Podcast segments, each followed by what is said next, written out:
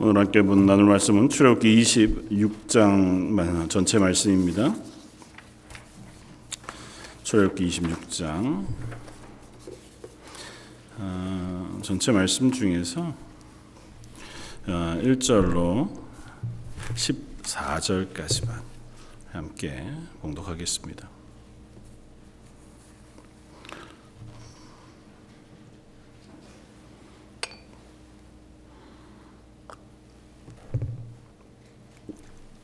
출애굽기 26장 1절로 14절까지. 우리 한 목소리 같이 한번 봉독하겠습니다.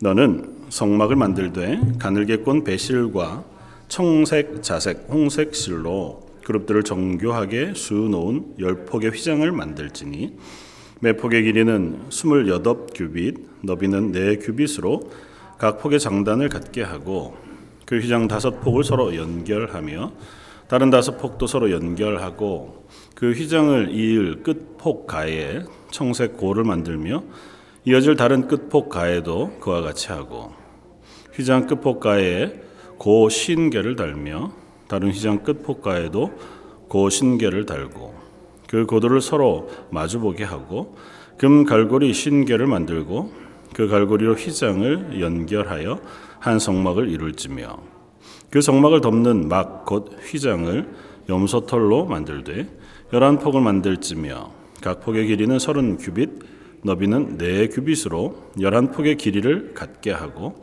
그 휘장 다섯 폭을 서로 연결하며 또 여섯 폭을 서로 연결하고 그 여섯째 폭 절반은 성막 전면에 접어들이우고 휘장을 이을 끝폭가에 고 신계를 달며 다른 이웃 끝폭가에도 고 신계를 달고 놋 갈고리 쉬운 개를 만들고 그 갈고리로 그 고를 꿰어 연결하여 한 막이 되게 하고 그 막곧 휘장에 그 나머지 반 폭은 성막 뒤에 늘어뜨리고 막 곧 휘장의 길이 남은 것은 이쪽에 한 규빗 저쪽에 한 규빗씩 성막 좌우 양쪽에 덮어 늘어뜨리고 붉은 물들인 수작 가죽으로 막의 덮개를 만들고 해달의 가죽으로 그 윗 덮개를 만들지니라.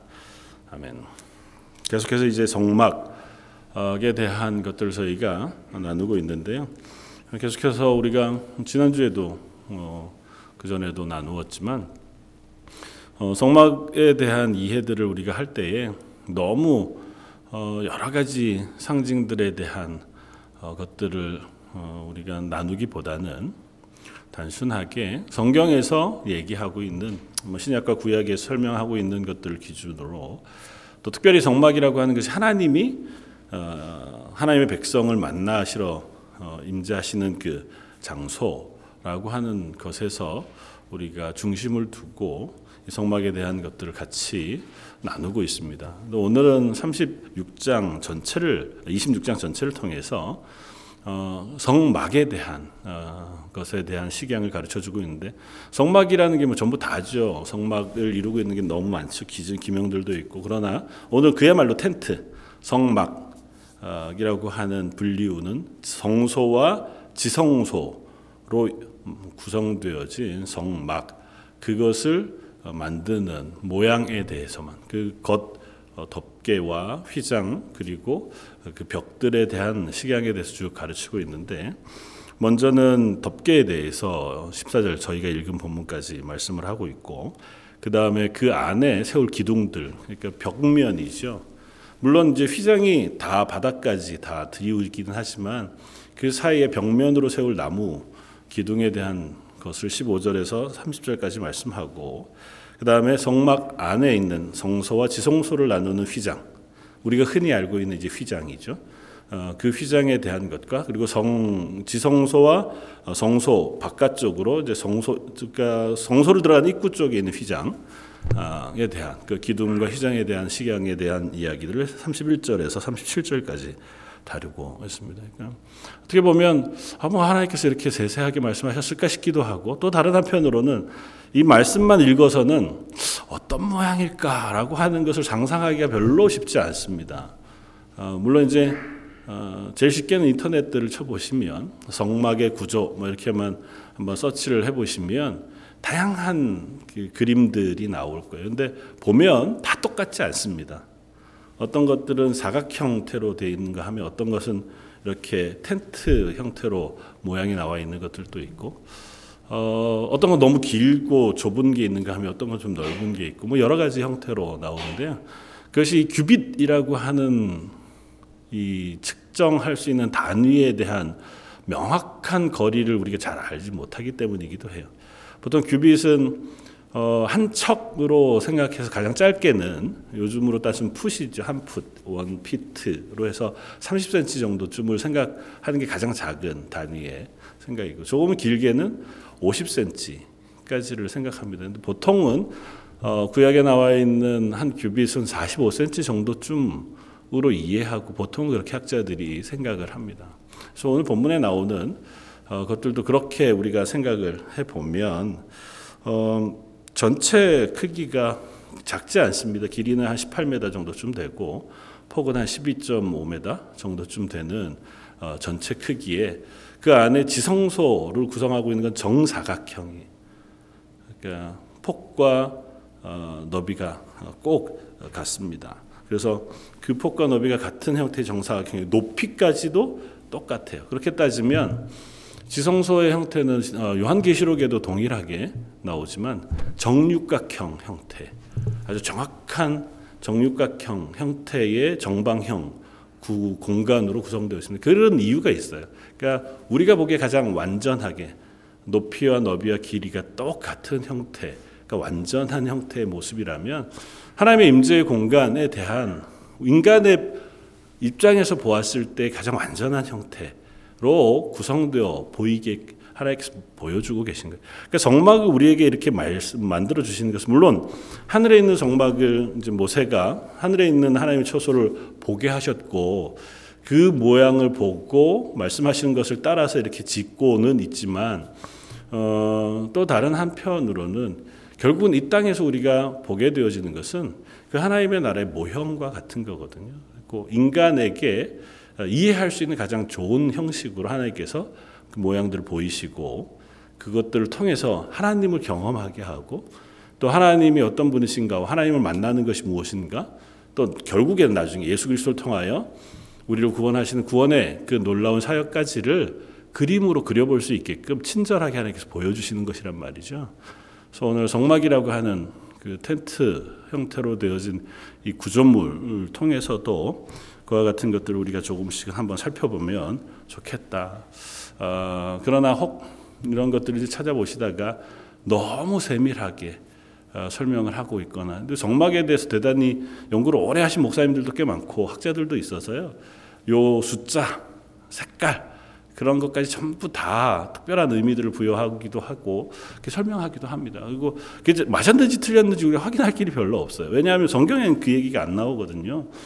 물론 이제 그렇게 해도 은혜가 됩니다. 그러나 너무 그렇게 잘 못 들어가다가 보면 우리도 보고 뭔가 의미를 대단히 놀라운 힌트들을 발견하고 그걸 잘 배다 적용하고 그럴 수는 없잖아요. 그러니까 우리는 말씀이 해준 것 안에서만 우리가 이해하고 그 의미들 받아들이는 것이 일단은 중요하겠다. 1절에 14절까지는 그 덮개로 되어져 있는 텐트에 대한 이야기들을 합니다. 근데 덮개가 4, 4겹으로 돼 있어요.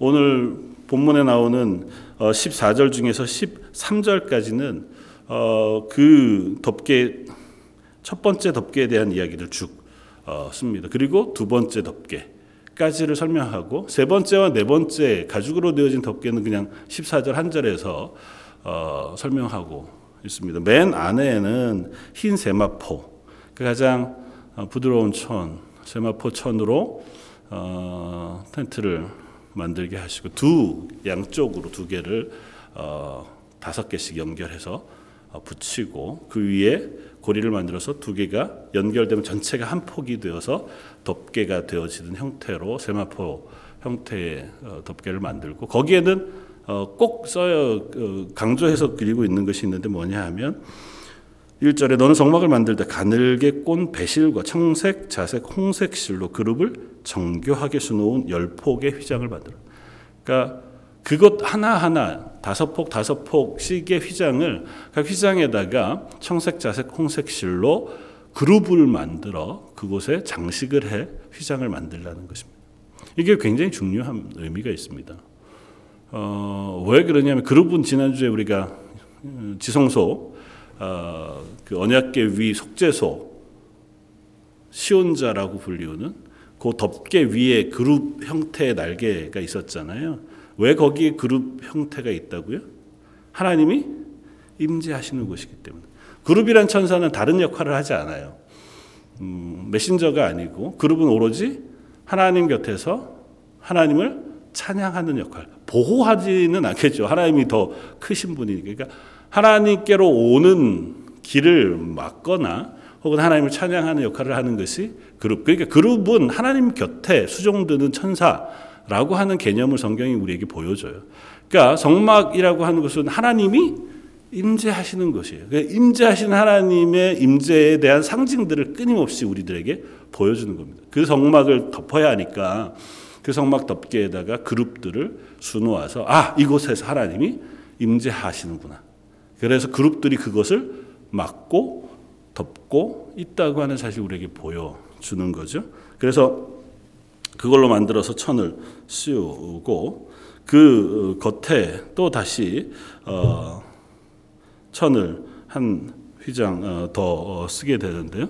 어, 그것은 염소털로 만들라고 이야기합니다. 맨 처음에 안에는 세마포로 만들고 두 번째 덮개는 이제 염소털로 짠 휘장을 덮어서 덮개를 만드는데 그건 안쪽의 세마포보다 조금 더 큽니다. 그러니까 높이로도 약간 두 규빗 정도가 더 길고요. 넓이로는 한쪽은 다섯, 한쪽은 여섯이어서 한 휘장이 더 커요. 그래서 그 여섯 개인 쪽은 반을 앞쪽으로 덮어서 앞쪽 입구를 반 내려서 막게 돼 있고 뒤쪽도 뒤쪽 입구 반을 내려서 막게 돼 있고 그렇게 해서 이 휘장 자체가 전체가 안에 있는 세마포 그 덮개를 완전히 감싸서 보이지 않도록 덮게끔 그렇게 되어 있는 형태로 어, 되어 있습니다. 그리고 보통 이 염소털로 텐트를 만드는 것이 지금도 이제 베드윈들이 어, 주로 텐트를 만드는 그 기초 재료라고 해요. 그래서 텐트를 만드는 가장 기본적인 형태의 재료.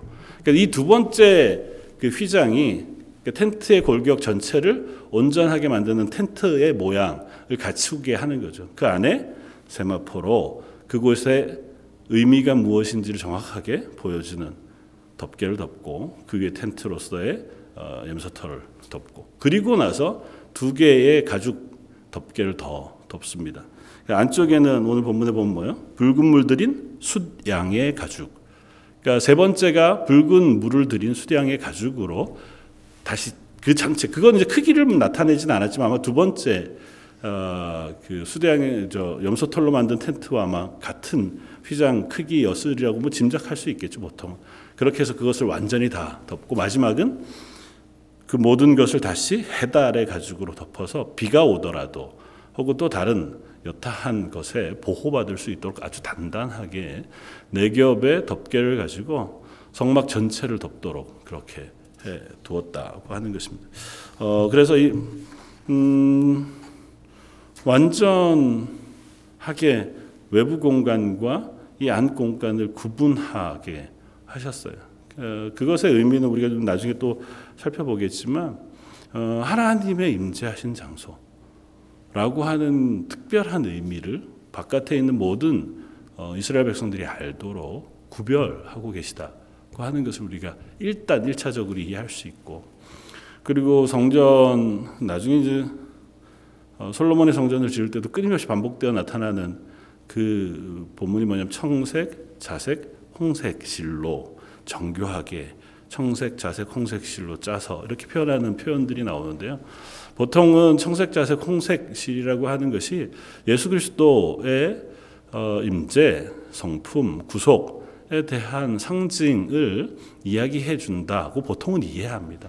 그러니까 하나님이 계신 하나 하나님의 하늘 청색, 자색은 왕으로 어, 온 세상을 다스리는 자색이라는 게 보통 왕의 그 가운을 만들 때 어, 입는 옷 고대로부터 어, 상징되어진 색깔이니까 그래서 왕으로 오신 예수 그리스도 그리고 홍색 실은 피를 의미해서 우리의 대속자가 되셔서 희생제물로 죽으신 예수 그리스도를 상징해 청색, 자색 홍색 실로 정교하게 짜내서 어, 이 성막이 하나님이 임재하시는 곳일뿐만 아니라 하나님이 우리를 만나시기 위하여 예수 그리스도를 통하여 우리의 죄를 대속하신 그 놀라운 의미들을 다 포함하고 있다. 보통 그렇게 이해하는 것으로 우리가 설명을 합니다. 일단 그렇게 우리가 어, 정리하고요.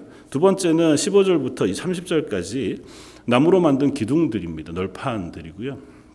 그것들은 어, 조각목으로 만들고 금으로 쌉니다. 그래서 10규빗 높이의 폭은 1, 1.5규빗 정도씩 만들어서 남쪽에 20개, 북쪽에 20개, 그리고 어, 좁은 쪽인 보통 이제 서쪽에 6개. 그게 이제 앞쪽은 열린 형태로 되어 있고 뒤쪽은 막힌 형태로 되어 있고요. 앞쪽은 휘장으로 막혀 있고 뒤쪽은 어, 나무판으로 다 막혀 있고 그 모서리에 20개가 연결되고 20개 연결되고 6개가 연결되면 이 모서리가 단단해야 되잖아요. 그래서 그것은 기본 넓이보다 두 배 되는 넓, 두께의 나무로 모퉁이를 보강해서 연결하도록. 그래서 구조물이 단단하게 고정되도록 하고 그 나무판 위로 고리들을 연결해서 다섯 개의 그 끼는 조각목으로 만든 채를 가지고 전체를 고정해서 그 구조물이 흔들리지 않는 형태로 나무판을 대어서 그 지배 형태를 유지할 수 있도록 그렇게 했다고 하는 설명들을 어, 하고 있습니다. 그래서 뭐 이것에 대해서 우리가 별다르게 우리가 설명할 것들이 많지 않아요. 그, 그 구조물을 단단하게 만들어주고 있는 거예요. 그러니까 이 사각형 형태로 전체로는 좀 긴 직사각형 형태, 그 중에서 성소는 직사각형 형태, 그러니까 약간 앞으로 뒤로의 길이가 더 길고 폭이 좀 짧은, 그리고 그 뒤로는 정사각형 형태의 어, 지성소. 그러니까 전체로 따지면 어, 이 길이가 폭에 비해서 한세배 가까이 긴 형태로 되어져 있고 나무로 판을 싸서 전체를 구조를 유지하고 그 위를 천으로 텐트로 덮어서 짓게 되는. 그 보통 이렇게 되어 있는 형태로 어, 아마 어, 성막이 구조물이 되어져 있을 것이고 그것의 대부분은 고리를 달거나 이동 중에 잘 챙겨서 이동할 수 있도록 이렇게 구분해서 만들. 그래서 조각을 다 나눈 거예요. 널판도 아예 통으로 만들지 않고 1.5규빗에 10규빗 그래서 들고 갈 수 있도록. 이때는 뭐 마차가 있는 것도 아니고 사막을 지나서 이 40여 년간의 기간을 이때는 40여 년이 아직 준비되지 않았지만 어, 가나안 들어갈 때까지 그 길을 이걸 가지고 가야 했잖아요. 그리고 그것을 위해서 레위 지파들 아들들 별로 어, 각 자기들이 담당할 어, 것들을 나누었습니다. 그래서 어, 성소와 지성소 안에 기명들을 들고 가는 지파들 족속들이 있고 또 널판을 가져가는 사람들, 텐트를 가져가는 사람, 외벽을 가져가는 사람들 그런 기명들을 가져갈 수 있도록 다 예비했어요. 그래서 크기를 다 이동 가능한 형태, 이동 가능한 크기 그리고 대부분 고리를 달아서 연결하여 채를 끼고 움직일 수 있도록. 그러니까 뭐 아무렇게나 꾸겨서 가면 안 되잖아요. 그러니까 하나님이 임재하신 장소, 거룩한 장소, 하나님 만나는 그 장소의 의미를 그들이 소중히 생각할 수 있도록 항상 다루고 펴고 움직일 때 경건하게 레위 지파들이 잘 할 수 있도록 그런 형태로 하고 그리고 이것이 전체로 되어졌을 때는 항상 진 중앙에 있게 했습니다. 맨 앞에 언약계가 가고 또 어, 보통은 이제 구름 기둥과 불 기둥이 가면 그 뒤를 어, 따라서 어, 지파들이 따라가고 중간에 성막을 든 레위 지파가 가고 마지막 또 지파가 가는데 동서 서게 되면 이 성막이 중심에 먼저 세워지고 동서남북으로 세 지파씩 구분해서 총 12개의 지파가 진영을 이루어서 그곳에 텐트를 쳐 전체를 한 어, 무리를 이루게 하십니다. 다시 말하면 이스라엘 백성의 삶의 가장 중심엔 항상 성막이 있습니다. 그 당연히 그렇죠. 뭐 그리스도의 삶의 중심엔 하나님이 계시잖아요. 우리는 말씀 중심으로 그리스도 중심으로 우리 살아갑니다. 고백하지만 이스라엘 백성이 그것을 완전히 눈으로 시각적으로 확인하여 보여줄 수 있도록 가르치고 계시는 거예요. 너희들 삶의 중심에 하나님의 성막이 존재하고 그곳에서 하나님이 임재하여 지성소, 시은소 그곳에서 너희를 만나시는 그와 같은 삶이 하나님의 백성 되어진 삶이라고 하는 사실을 거듭거듭 확인하게 하시는 거예요. 그건 떠나지 않습니다. 이스라엘 백성이 어디를 가도 이스라엘 백성이 가는 게 아니라 하나님이 움직이시고 성막이 움직여 서는 곳이 이스라엘 백성이 멈추는 것이에요. 그러니까 우선순위가 다릅니다. 하나님이 계신 곳에 이스라엘 백성이 멈추는 거지 이스라엘 백성이 가서 멈추면 하나님이 그곳에 오셔서 자정하는 게 아니에요. 그러니까 하나님의 백성의 삶은 하나님이 중심이 되어 움직이는 삶이고 하나님이 좌우하시는 삶이에요. 그러니까 그리스도인의 삶도 마찬가지입니다. 우리 그리스도인의 삶도 사실은 저희들이 우리의 삶을 살아가다가 예배 자리에 나오고 하나님을 만나고 하나님께 기도하고 하나님 도우심을 구하고 그렇게 살지만 궁극적으로 우리가 고백하는 것은 우리의 삶의 주인은 하나님이시라는 거예요. 주인이 하나님이라는 얘기는 뭐냐면 우리의 삶이 움직이는 모든 방향과 결정이 하나님에게 달려 있다는 거예요. 하나님 움직이시면 우리도 움직이는 거예요. 하나님 서라 하시면 우리가 서는 겁니다. 우리는 때로는 왠지 몰라요. 하나님 여기 왜 서셨습니까? 불평도 불만도 있을 수 있습니다. 이스라엘 백성이 광야 내도록 했던 게 그거잖아요. 하나님 여기 왜 서셨습니까? 여기는 마라. 먹으면 배탈 나는 쓴물. 이 쓴물로 표현되어진 그 언젠가도 제가 말씀드렸지만 페루에 가면 쓴물이 나요. 페루에도 이제 갔다 오시는 분들을 저도 가지고 왔지만 소금 어, 산에서 이제 캔 소금이 되게 유명해요 페루에. 그래서 그 소금을 이렇게 어, 음식에 쓰면 되게 맛있더라고요. 근데 그 소금을 산에서 캐는데 지형 중에 그런 지형들이 있고 그곳에 어, 뚫어서 이제 지하수를 퍼내거나 물이 흐르면 그 물이 쓴 물이에요. 먹으면 써요. 그리고 그걸로 농작물을 키울 수가 없습니다.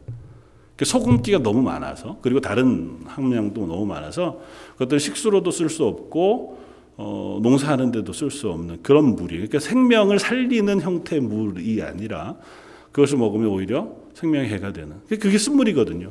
하나님 그곳에 텐트를 치시라는 치라는 거예요. 하나님의 하나님께서 인도하셔서 그곳에 멈추셨어요. 어 여기서 왜 어, 먹을 물도 없고 조금만 더 가면 그 다음에 선대가 어디예요? 엘림이라는 곳이잖아요. 야자수가 70주가 있는. 그러니까 한마디로 말하면 큰 오아시스. 그러니까 있을만한 장소죠. 마실 물도 있고 그늘도 있고 텐트 치고 좀 있을만한. 거기로 가시면 되는데 거기 별로 멀지 않거든요. 거기 가기 전에 왜 여기 서시는 거예요?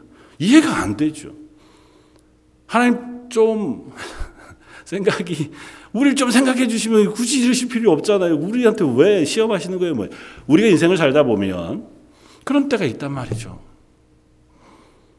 우리가 생각하기엔 하나님 저기로 인도해 주시면 우리가 하나님도 더 잘 섬길 수 있고 예배도 더 잘 드릴 수 있고 교회도 훨씬 더 잘 봉사하고 교회도 힘 있게 세워지고 그래도 그러면 우리도 기쁘고 감사함으로 뭔가 큰 일을 잘 할 수 있을 것 같은데 거기 가기 전에 덜컥 여기에 나를 놓으시는 거예요.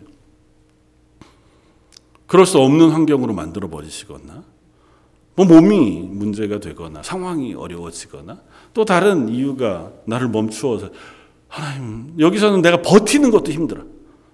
시험 안 들고 버티기만 해도 정말 많은 에너지를 써야 되는 왜 여기다 놓으시는 거예요? 제가 정말 열심히 섬기고 하나님 말씀에 순종하고 하나님의 큰 일을 하고 싶은데 여기다 놔두시면 제가 버티느라고 아무것도 못 하잖아요. 하나님한테 그렇게 얘기할 때가 있을 수 있다고요. 모르죠. 우리는 그 뜻이 뭔지. 지나가 봐야 나중에 되돌아보면 아, 그게 하나님의 은혜였구나. 그게 하나님이 나를 가르치시는 방식이었구나. 우리가 정말 똑똑하고 하나님 앞에 지혜로워 하나님의 뜻을 다 헤아려 안다면 하나님 우리에게 인생의 가르침들을 주실 이유가 없습니다. 그럼 부르시죠. 넌 내 옆에 있어라. 근데 아직은 우리가 그 모든 걸 다 알지 못하니 인생이라고 하는 시간을 통해서 하나님을 알아가는 거예요. 말씀을 묵상할 시간에 여유를 주시고 삶을 통해서 그것들을 깨달아 알 수 있는 환경으로 이끌어 가시면서 우리가 하나님을 배우고 또 하나님의 뜻을 알아갈 수 있도록 우리 이끌어 가시는 거죠. 다만 지나갈 때는 여전히 어렵습니다. 그러나 기억할 것은 우리의 삶의 중심에 하나님이 것입니다. 그건 변하지 않아요. 내가 알건 인정하건 내가 그것을 느껴서 평안하건 잘 알지 못해서 괴롭건 그것은 중요하지 않습니다. 아니 중요하지 않은 건 아니죠. 중요하지만 그것이 하나님이 우리 삶의 중심이라는 사실을 변화시키지 않아요. 하나님은 하나님이 우리 삶의 중심이 되세요. 우리가 착각하는 거죠. 내 삶의 중심으로 하나님을 모실 건가 말 건가. 아직은 좀 이르고 한 1, 2년 좀 지났다가 그때 내가 하나님을 조금 더 내 삶의 중심에다 모실 수 있을 것 같은데 아직은 좀 어렵습니다. 우린 착각하는 거죠. 하나님이 우리가 허락하면 우리의 삶의 중심이 되시고 우리가 허락하지 않으면 우리의 삶의 중심에 들어오시지 못하십니까? 그렇지 않아요. 되게 우리가 큰 착각을 하게 한 그림이 하나 있습니다. 요한계시록 말씀 내가 문 밖에서 두드려 문을 두드리니 문을 열면 내가 들어가 너희와 먹고 그 그림 되게 유명한 명화 있잖아요. 예수님 바깥에 서 계신데 문이 닫혀 있어요. 그 그림을 잘 보시면 문에 손잡이가 없어요. 안에서 열어주지 않으면 못 들어가요. 되게 아름다운 명화긴 하지만 잘못된 예수님이 우리가 문을 안 열면 안 들어오시면 안 들어오실 수도 있죠. 하나님께서 우리가 기꺼이 우리의 마음을 열고 하나님께로 나오기를 원하시긴 하죠. 자발적으로 하나님께 순종하게 하시길 원하고 우리가 돌이켜 회개하여 하나님을 우리 삶에 모시기를 하나님 원하시고 기뻐하시죠. 그러나 우리가 문을 열지 않는다고 해서 하나님 못 들어오시는 건 아니에요. 이미 그리스도인 되어진 이상 우리 삶은 하나님이 들어와 계신 삶이고 우리의 삶의 중심은 하나님이세요. 거절한다고 해서 인지하지 못한다고 해서 하나님 우리 삶의 중심을 떠나지 않으십니다. 이스라엘 백성이 광야 기간 동안 얼마나 많이 죽었습니까? 출애굽에 나온 모든 성인이 광야에서 다 죽었습니다. 좀 이따 살펴보겠지만 아론의 아들 두 아들도 하나님 앞에서 그 재단에 드릴 불을 잘못되어진 불 들고 들어가다가 그것을 죽었다고 하나님께서 치셔서 하나님 여전히 그들의 삶의 중심에 있습니다. 실제로 그곳에 들어가서 범죄한 채로 아니면 하나님 앞에서 말씀 불순종한 채로 들어가다 죽임을 당할 만큼 하나님의 영광이 그곳에 임해 계세요. 그런데도 어떻게 했다고요? 그 사실을 이스라엘 백성이 은혜로 경험하지 못했다고요. 우리도 그럴 수 있습니다. 하나님 우리 삶의 중심에 계시지만 우리가 그것들을 때로는 인지하지 못할 수도 있고 때로는 알지만 거절할 수도 있고 때로는 그것을 모른 척 지나갈 수도 있을 수는 있습니다. 그러나 변치 않는 것 그렇다고 해서 하나님이 우리 삶의 중심에 아니 계신 것이 아니다. 하나님 이미 우리에게로 오셔서 우리와 함께 하시기로 선언하신 이상 예수 그리스도의 보혈의 피로 우리를 씻으셔서 하나님에게로 우리를 초청하신 이상 우리는 영원히 이 땅에서도 하나님 나라에서도 하나님과 동행하는 그리스도인으로 살 수밖에 없다. 그 사실을 분명히 기억해야 합니다.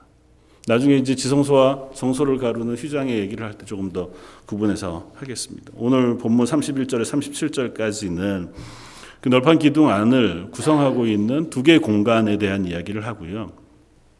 두 개의 공간 중에서 어, 지성소와 성소로 나뉘고 어, 바깥 전체 길이는 30규빗, 어, 높이는 10규빗, 그리고 높이도 10규빗이에요. 너비도 10규빗, 높이도 10규빗. 그리고 어, 전체 길이는 30규빗. 그러니까 45cm쯤 이야기하면 4m 50, 4m 50. 그리고 폭은 한 18m 정도쯤 되는 공간에 안쪽에 지성소는 10규빗, 10규빗, 10규빗의 정사각형, 바깥쪽 성소는 20규빗, 10규빗, 10규빗 정도의 직사각형 형태를 가지고 있고 이 두 사이를 막는 것은 하나의 휘장입니다. 그 휘장을 두기 위해서 네 개의 기둥을 두었고 그리고 그 위에 휘장을 걸어서 밑으로 내리도록 되어져 있습니다. 그리고 그 휘장을 만드는 것에 대해서도 어, 이렇게 설명을 합니다. 31절. 너희는 청색, 자색, 홍색 실과 가늘게 꼰 배실로 짜서 휘장을 만들고 그 위에 그룹들을 정교하게 수놓아라. 똑같은 표현이 또 나오죠. 청색, 자색, 홍색 실로 휘장을 짜고 그 안에 그룹들을 그곳에서 정교하게 수놓아. 그 휘장을 막도록 되어 있습니다. 다시 말하면 성소에서 지성소로 들어가는 그 입구를 그룹이 지키고 있는 형태의 모양으로 휘장을 치게 하신 거예요. 그곳에는 누가 계시다고요? 그 안에는 언약궤가 있고 그 위에 하나님께서 오신 두 그룹 사이의 속죄소에 하나님께서 임재하여 내가 그곳에 너희를 만나겠다고 하신 장소니 그것은 상징적으로 하나님 계신 장소예요. 물론 하나님이 아니 계신 곳이 없지요. 그러나 하나님께서 물리적으로 그곳에 와 이스라엘 백성을 만나겠다고 하신 장소이기 때문에 그 안으로 들어가는 문을 휘장으로 막고 그곳으로 사람이 들어올 수 없도록 거기를 그룹들 모양으로 그것을 수놓아 지키게 해 놓았다는 것입니다. 그리고 바깥 휘장은 그 바깥쪽에 이제 나오면 어, 성소 지성소에서 바깥 이제 성소로 나오면 어, 진설병을 두었던 상이 있고 또 촛대가 있고 또 어, 향단이 있는 형태로 어, 그렇게 되어져 있고 마지막 36절. 청색 자색 홍색 실과 가늘게 꼰 배실로 수놓아 짜서 성막문을 위하여 휘장을 만들고 그 휘장 문을 위하여 다섯 기둥으로 조각목을 만들어 금으로 싸고 그 갈고리도 금으로 만들지며 또 그 기둥을 위하여 다 받침 다섯을 노수로 부어 만들지니라. 그러니까 지성소를 들어가는 입구에는 그룹이 수놓아진 휘장이 되어져 있고 바깥쪽 성소로 들어가는 입구에는 똑같은 청색, 자색, 홍색 실로 꼬아서 휘장을 만들지만 이건 성전, 성막, 문의 형태를 가지기 위해서 되어져 있고 성소와 지성소를 나누는 곳엔 네 개의 기둥을 세우고 바깥에는 다섯 개의 기둥을 세워서 바깥에서 보면 다섯 개의 기둥과 휘장으로 되어져 있는 입구만 볼 수 있는 형태로 이렇게 만들어져 있다는 것입니다. 대충 그림은 그려지시죠? 뭐 그림이 안 그려도 큰 상관없습니다만은 그러면 이것을 통해서 우리가 뭘 배울 건 조금 하나 아까 이미 나누었던 것 하나는 하나님이 우리의 삶의 중심이시다는 것입니다. 그리고 그 하나님이 우리의 삶의 중심이라는 건 그냥 삶에만 중심은 아니에요. 좀 더 넓게 얘기하면 성막은 뭐라고요? 하늘에 하나님이 계신 공간이에요. 그러니까 하나님의 통치하시는 하나님의 나라, 어, 천국, 하나님의 좌정하신 장소를 의미하는 게 성막, 특별히 지성소라면, 그럼 바깥에 있는 성막 바깥에 진영을 짜고 있는 이스라엘 백성이 살고 있는 그곳은 뭘까요? 세상이에요. 세상으로 이야기하자면 이 땅에서 살고 있는 세상, 월드를 얘기할 수도 있지만 좀 더 넓게는 하나님이 지으신 온 천지 만물들, 온 세상. 다시 말하면 하나님 우리의 삶에만 중심이 되시는 것이 아니고 모든 세상의 중심이 되세요. 그러니까 하나님은 우리의 하나님만이 되시는 것이 아니고 하나님 믿지 아니하는 세상과 동식물들 혹은 달과 별들로 되어진 하나님이 창조한 모든 세상의 주인이세요. 이 성막이 보여주고 있는 상징하고 있는 바는 그거예요. 온 세상의 주인은 하나님이시다는 겁니다. 그 하나님이 우리의 하나님이 되신다는 것이에요. 그러니까 이스라엘 백성은 그게 얼마나 놀라운 은혜의 고백이에요. 그러니까 그들이 가는 곳마다 전쟁이 있으면 어떻게 하신다고요? 온 세상이 주신 하나님께서 대신 먼저 앞서 그들을 싸워 이겨주시겠다고요. 우리는 그 하나님의 백성이니까 하나님 뒤에 서 있기만 하면 되는 거예요. 하나님 뒤만 따라가면 하나님께서 우리의 삶을 책임져 주신다는 거예요. 그게 가장 원칙적으로 그리고 경험하게 하셨던 게 뭐라 고요? 40년 동안 먹은 만나예요. 그들이 수고하지 않아요. 노력하지 않고 애쓰지 않습니다. 그러나 하나님이 그곳에 주인이시고 온 세상의 주인이시기 때문에 그들을 먹이시고 입히시는 거예요. 그리고 그들이 가나안 땅을 들어갈 때에 하나님께서 그들을 대신하여 먼저 일곱 족속과 싸우시겠다고 말씀하세요. 물론 그들도 가 싸우지요. 그러나 그들의 싸움의 형태를 가장 극명하게 보여준 첫 전쟁이 어디요? 여리고성 전쟁이잖아요. 여리고성 전투를 어떻게 했습니까? 칼과 병거를 가지고 아니잖아요. 그냥 아무것도 하지 않고 언약궤를 맨 앞에 두고 레위 지파가 맨 앞에서 찬양하면서 나팔을 불면서 이 여리고성을 돕니다. 그럼 그 뒤를 이스라엘 장정들, 그러니까 군인으로 불릴 수 있는 모든 장정들이 그 뒤를 지파별로 따라서 돌아요. 하루에 한 바퀴. 마지막 일곱 번째 날은 일곱 바퀴. 그게 끝이었습니다. 그러면 그 전쟁을 누가 하신대요? 하나님이. 그 여리고성을 무너뜨리시고 그 전쟁을 승리하게 하신다고요. 가장 명확한 실패는 그 다음 아이성의 실패잖아요. 아이성 그것도 훨씬 작았습니다. 몇 명만 올라가도 여리고성을 우리가 이긴 걸로 생각했을 때 저 정도는 뭐 대면만 가가지고 이렇게 엄포만 놔도 이길 수 있을 것 같아 보였습니다. 근데 어떻게 했다고요? 대패했습니다. 하나님이 함께 하시지 않으면 우리의 힘으로는 전쟁을 이길 수가 없어요. 하나님의 백성은 그렇습니다. 세상은 좀 달라요. 세상은 세상끼리의 싸움이니까 좀 더 힘 있고 좀 더 지략 있는 사람이 이길 수 있습니다. 좀 더 머리를 잘 쓰는 사람이 돈 더 많이 벌 수 있어요. 그러나 하나님의 백성은 달라요. 하나님의 백성은 하나님이 함께 하시면 승리할 수 있지만 하나님이 함께 하시지 않는 순간 우리는 세상과 같아집니다. 이스라엘 백성이 광야 기간 동안 그걸 배우는 거예요. 그것의 배움의 중심에 뭐가 있냐면 성막이라고 하는 것이 그들에게 끊임없이 그것들을 상기시키고 깨닫게 하는 방식으로 그들 중심에 놓여져 있다는 것입니다. 그리고 두 번째, 성막이 그들에게 또 하나를 알려줍니다. 그건 뭐냐 하면 하나님의 거룩하심이에요. 다른 표현으로 하면 어떤 목사님 그렇게 표현하더라고요. 출입금지. 하나님의 성막에는 아무나 들어갈 수 없습니다. 바깥 성소에는 순번을 따라서 그 순서를 맡은 제사장만 그 성소에 들어갈 수 있습니다. 나머지 레위 지파들, 나머지 제사장들은 그 성소에 들어가면 안 돼요. 바깥 뜰에서 재단에서 하나님께 제사를 드리거나 뭐 혹은 기도하거나 하는 역할들을 할 수 있습니다. 그리고 그 바깥들을 전체 울타리로 다시 막아 놨어요. 그러니까 나머지 백성들은 그 바깥에 있다가 제사기하에 와서 그 안뜰까지는 들어올 수 있습니다. 그 성전 솔로몬 성전이 지어졌을 때는 뜰이 구분되어져 있어요. 바깥들은 보통 이방인의 뜰이라고 불리우는 뜰이 있습니다. 지금 예루살렘에 가시면 들어갈 수 있는 곳이 하나 있습니다. 그게 이방인의 뜰이에요. 성전 서벽이라고 해서 성전 전체 건물의 서쪽 벽만 어, 복구를 했어요. 그러니까 회복을 수복을 했습니다. 서벽이니까 오늘 본문 성막으로 따지면 어때요? 뒤쪽이에요. 그 성소의 제일 뒤쪽 그 벽이에요. 그러니까 그 바깥 벽이니까 그 안에는 이방인들도 갈 수 있어요. 이방인의 뜰이라고 불리우는 것이고 그리고 그 안에 이제 이스라엘 백성들이 제사를 위하여 제물을 들고 들어가고 제물 제사에 동참할 수 있는 공간. 그리고 그 안이 재단이 있는 그리고 그 안이 성소.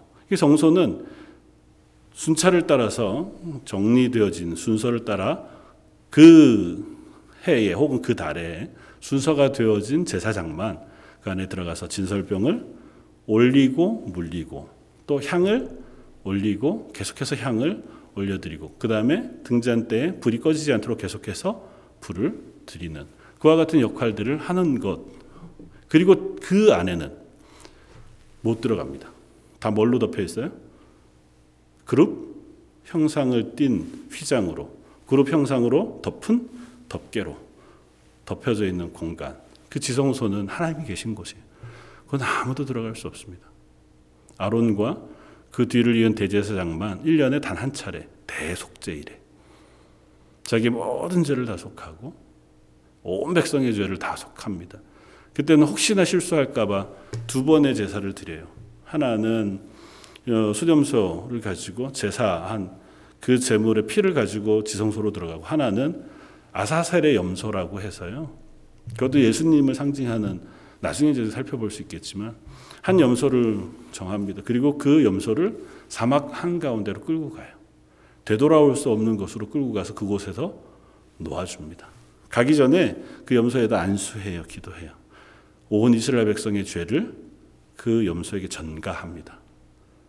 그리고 그 염소를 광야 한 가운데로 끌고 가서 되돌아올 수 없는 곳에 두고 와요. 그러면 어떻게 해요, 염소는?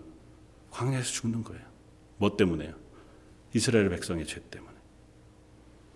어떤 죄인지 모르는 이미 명확한 죄는 다 속죄죄, 속건죄, 희생죄로 다 드렸잖아요. 그러니까 혹시 인지하지 못하고 하나님 앞에 회개하지 못했던 그 모든 죄를 이 두 염소, 수도 염소에게 떠넘기는 거예요. 그게 예수 그리스도를 상징합니다. 그 피를 흘려 지성소 하나님의 쉬운 자 그곳에 뿌려 하나님께서 피 흘림이 없이는 사함이 없다고 하시는 그 하나님의 속죄의 제물이 되신과 아울러 우리의 죄를 지시고 사막 한 가운데 홀로 그 짐을 지고 걸어가시는 어린 양의 모습인 예수 그리스도를 상징하는 것이 아사셀의 염소예요. 이 두 염소가 대속죄일에 죽임을 당합니다. 그때만 이미 대제사장은 그 전 일주일 동안 어, 자기의 죄를 위해 속죄하고 목욕하고 속죄제를 드리고 제사를 드려요. 그리고 자기 죄를 위해서 마지막으로 씻고 제사 드린 이후에 그 피를 가지고 1년에 딱 한 차례 이 지성소 안에 들어갈 수 있습니다. 다시 말하면 지성소 안에 들어갈 수 없어요. 왜요? 우린 죄인이거든요. 하나님의 거룩하심을 감당할 수 없습니다. 다윗이 자기의 시편에서 이런 고백을 합니다. 다윗 어, 시편 15편 1절에 여호와여 주의 장막에 유할 자 누우며 누구 오며 주의 성산에 거할 자 누구 오리까?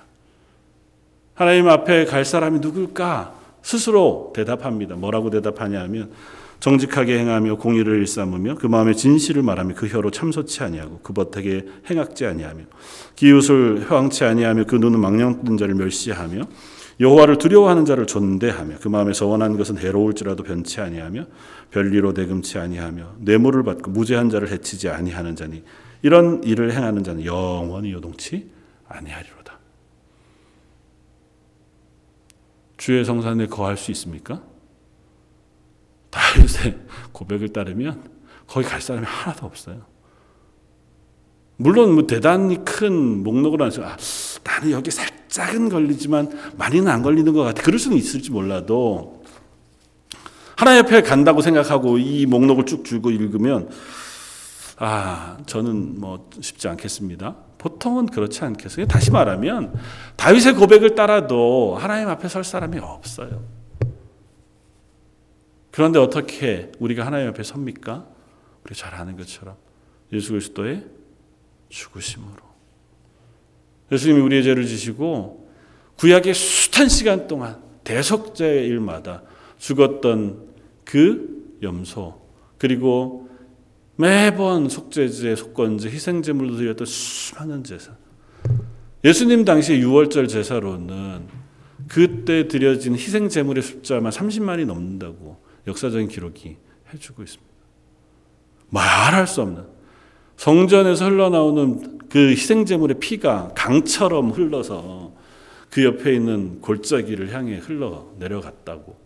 그 심지어 거기에 흘러나오는 피를 우리 밭으로 좀 돌려서 거름으로 쓰려고 성전에 있는 그 관리하는 제사장들 레위 지파들한테 뒷돈을 주고 그것을 자기의 밭으로 끌어들였다고 하는 역사적인 기록이 있을 만큼 대단한 희생 제물이 다 드려졌습니다. 그 모든 희생 제물이 목표하고 있는 아니면 보여주고 있는 상징하고 있는 예수 그리스도 그분께서 우리의 죄를 대신 지시고 그 대속죄 십자가에 달려 죽으실 때 그때 무슨 일이 일어났다고요? 성소와 지성소를 막고 있는 휘장이 위로부터 아래로 갈라졌다고요. 이게 아주 단순하지 않습니다. 대단히 놀라운 일이에요. 만약에 이 성막을 지금 거룩하게 짓고 그곳에 섬기던 제사장들, 예수님 당시에 제사장들이 성전에 섬기는 제사장들이 있었잖아요. 물론 그들이 예수님의 어, 핀잔을 듣고 어, 질책을 듣기는 했습니다만 그들이 생각하는 지성소는 어떤데요? 대단히 위험한 곳입니다. 두려운 곳이에요. 그것을 막고 있는 휘장 때문에 그나마 안쪽에 있는 지성소의 휘장, 바깥쪽에 있는 성소의 휘장 때문에 그들이 보호받고 있어요. 예수 하나님께서 임재하시는 그 영광이 우리에게 미쳐 우리가 죽지 않게. 이스라엘 백성이 얘기하잖아요. 모세에게 하나님이 직접 우리에게 말씀하시지 않도록 해라. 우리가 그것을 두려워해요. 그래서 당신이가 만나 말씀을 듣고 우리에게 대신 얘기해 줘라. 그럴 만큼 하나님의 임재는 거룩하고 놀라운 것이지만 두렵고 위험해요. 그런데 그 지성소 휘장이 어떻게 찢어졌다고요? 그곳에 만약에 제사장들이 있었다면 예수님이 돌아가실 때에 성전 안에 제사장들은 어땠겠습니까? 아, 죽었구나. 뭐 믿음이 있었다면 죽었구나 그러지 않았겠습니까? 지성소가 바깥을 향해서 열린 거잖아요. 하나님의 공간이 온 세상을 향하여 열린 거라고요. 하나님이 그곳에 계시지 않고 온 세상을 향하여 임재해 주신 거예요. 물론 예수 그리스도께서 말씀이 육신이 이 땅에 임재하실 때 하나님이 임재하셨죠. 그러나 그것과 또 다른 의미로 예수님이 십자가에 죽으심으로 하나님의 영광이 온 세상 가운데 임재하신 거예요. 우리의 죄를 대속하심으로 하나님 우리 가운데 오셔서 임하여 계신 거예요. 그 히브리서는 우리에게 뭐라고 얘기한다고요? 그러므로 형제들아 우리가 예수의 피를 힘입어 성소에 들어갈 담력을 얻었나니 그 같은 우리를 위하여 휘장 가운데 열어놓으신 새롭고 산 길이요 휘장은 곧 저의 육체니라 예수님께서 당신의 육체를 찢으심으로 우리가 하나님께로 갈 길을 열어 놓으셨다. 성막을 우리가 생각할 때에 예수 그리스도를 우리가 연결하지 않아 생각할 수 하지 않을 수 없습니다. 그리고 성막이 주는 그 놀라운 위엄과 하나님의 임재에 대한 하나님이 우리를 만나시기 위한 공간으로 제정해 두신 그 은혜를 생각할 때 우리는 말할 수 없는 은혜를 입은 사람들인 거예요. 그 하나님을 성소라고 하는 지성소 혹은 성막 성전으로 분류되어진 그곳으로 가지 않고 내가 있는 그 자리에서 하나님 내 속에 임재해 주시고 내가 육성으로 내 마음으로 올려드리는 기도를 하나님 들으시고 우리 가운데 은혜 베푸신다는 거죠. 하나님이 당신의 말씀을 계시하여 66권 성경, 성경을 우리에게 주시고 그 말씀 우리로 하여금 읽고 깨달아 알 수 있는 길로 열어 주신 것을 우리가 받았다고요. 그러니까 우리가 신앙생활하고 그리스도인으로 사는 것은 구약의 어떠한 이 세상의 어떠한 역사상 존재했던 그 누구보다 놀라운 은혜 가운데 살아가요. 하나님의 임재 가운데 하나님의 말씀을 붙들고 하나님께 직접 교통하여 기도할 수 있는 은혜를 가지고 살아가는 우리의 삶이 다시 한번 우리 속에 기쁨과 감사함으로 고백되어졌으면 좋겠다 생각이 되었습니다. 성막을 다시 한번 묵상하면서 아 그렇구나 예수 그리스도의 십자가가 우리로 하여금 그와 같은 은혜를 허락되게 해주셨구나. 그리고 그 은혜를 받은 내가 오늘을 하나님의 오래 참으심 가운데 또 이렇게 살고 있구나. 한 해를 마무리하고 새해를 맞이하면서 아 우리 권사님 기도하셨던 것처럼 우리가 다시 갓난아기와 같이 순전하게 새롭게 되어 하나님 앞에 설 수 있고 또 그렇게 서기를 사모하는 마음으로 기도하는 저와 여러분들 되시기를 주님의 이름으로 부탁을 드립니다. 같이 한번 기도하겠습니다. 감사와 찬양 받으시기 합당하신 주님, 하나님이 우리 가운데 임하시고 만나시는 성막에 대한 시경들을 보면서 예수 그리스도를 통해 우리에게 허락하신 구원의 은혜가 얼마나 크고 놀라우신 것인가를 다시 한번 생각합니다. 하나님 저희에게 그 은혜와 기쁨 다시 한번 묵상하고 깨닫게 해주시고 그로 인해 다시 새롭게 우리가 하나님 앞에 설 수 있는 은혜와 다짐도 허락하여 주옵소서. 남은 일주일도 하나님의 은혜 가운데 서게 해 주시길 원하오며 이번 말씀 예수님 이름으로 기도드립니다. 아멘.